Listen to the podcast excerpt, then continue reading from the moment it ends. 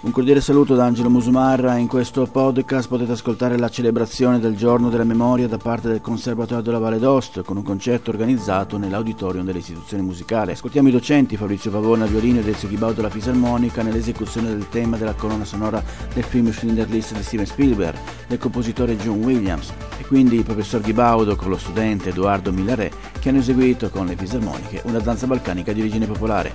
Buon ascolto.